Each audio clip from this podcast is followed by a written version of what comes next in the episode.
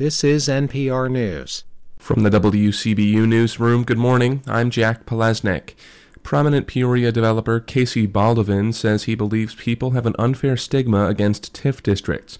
Baldovin's company has three major redevelopment projects underway in the warehouse district, with a significant portion of the costs eligible for TIF incentives. I think there's a lot of pros and cons to TIF, um, depending on which side of the aisle you're standing on, but without it, there wouldn't be development. So then the warehouse district could just look derelict, you know, and could stay like that for another 25 years. Critics say TIF districts shortchange other taxing bodies, such as school districts.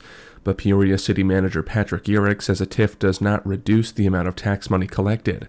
Urich says in the 45 years since Peoria established its first TIF, they've yielded more than a half billion dollars in total investments. The United States Postal Service says moving mail sorting from Peoria's State Street Post Office to the south suburbs will save money and improve operations. Brian Wagner, immediate past national president of the National Association of Postal Supervisors, is skeptical.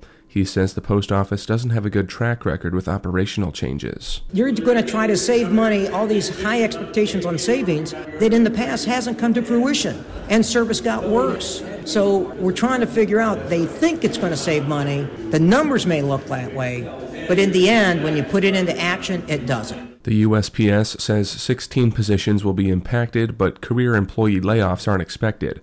No final decision is made yet. And the electric automaker Rivian plans to cut 10% of its salaried workers, pointing to challenging macroeconomic conditions. The impact on Rivian's workforce in Normal is not expected to be significant, given that the vast majority of its 8,000 local employees are hourly. Rivian founder and CEO RJ Scaringe says they're prioritizing growth areas of the business in the face of high interest rates and geopolitical uncertainty. These difficult decisions enable us to maximize the amount of impact we can have as a company. Rivian says its production forecast for Normal this year is the same as last, about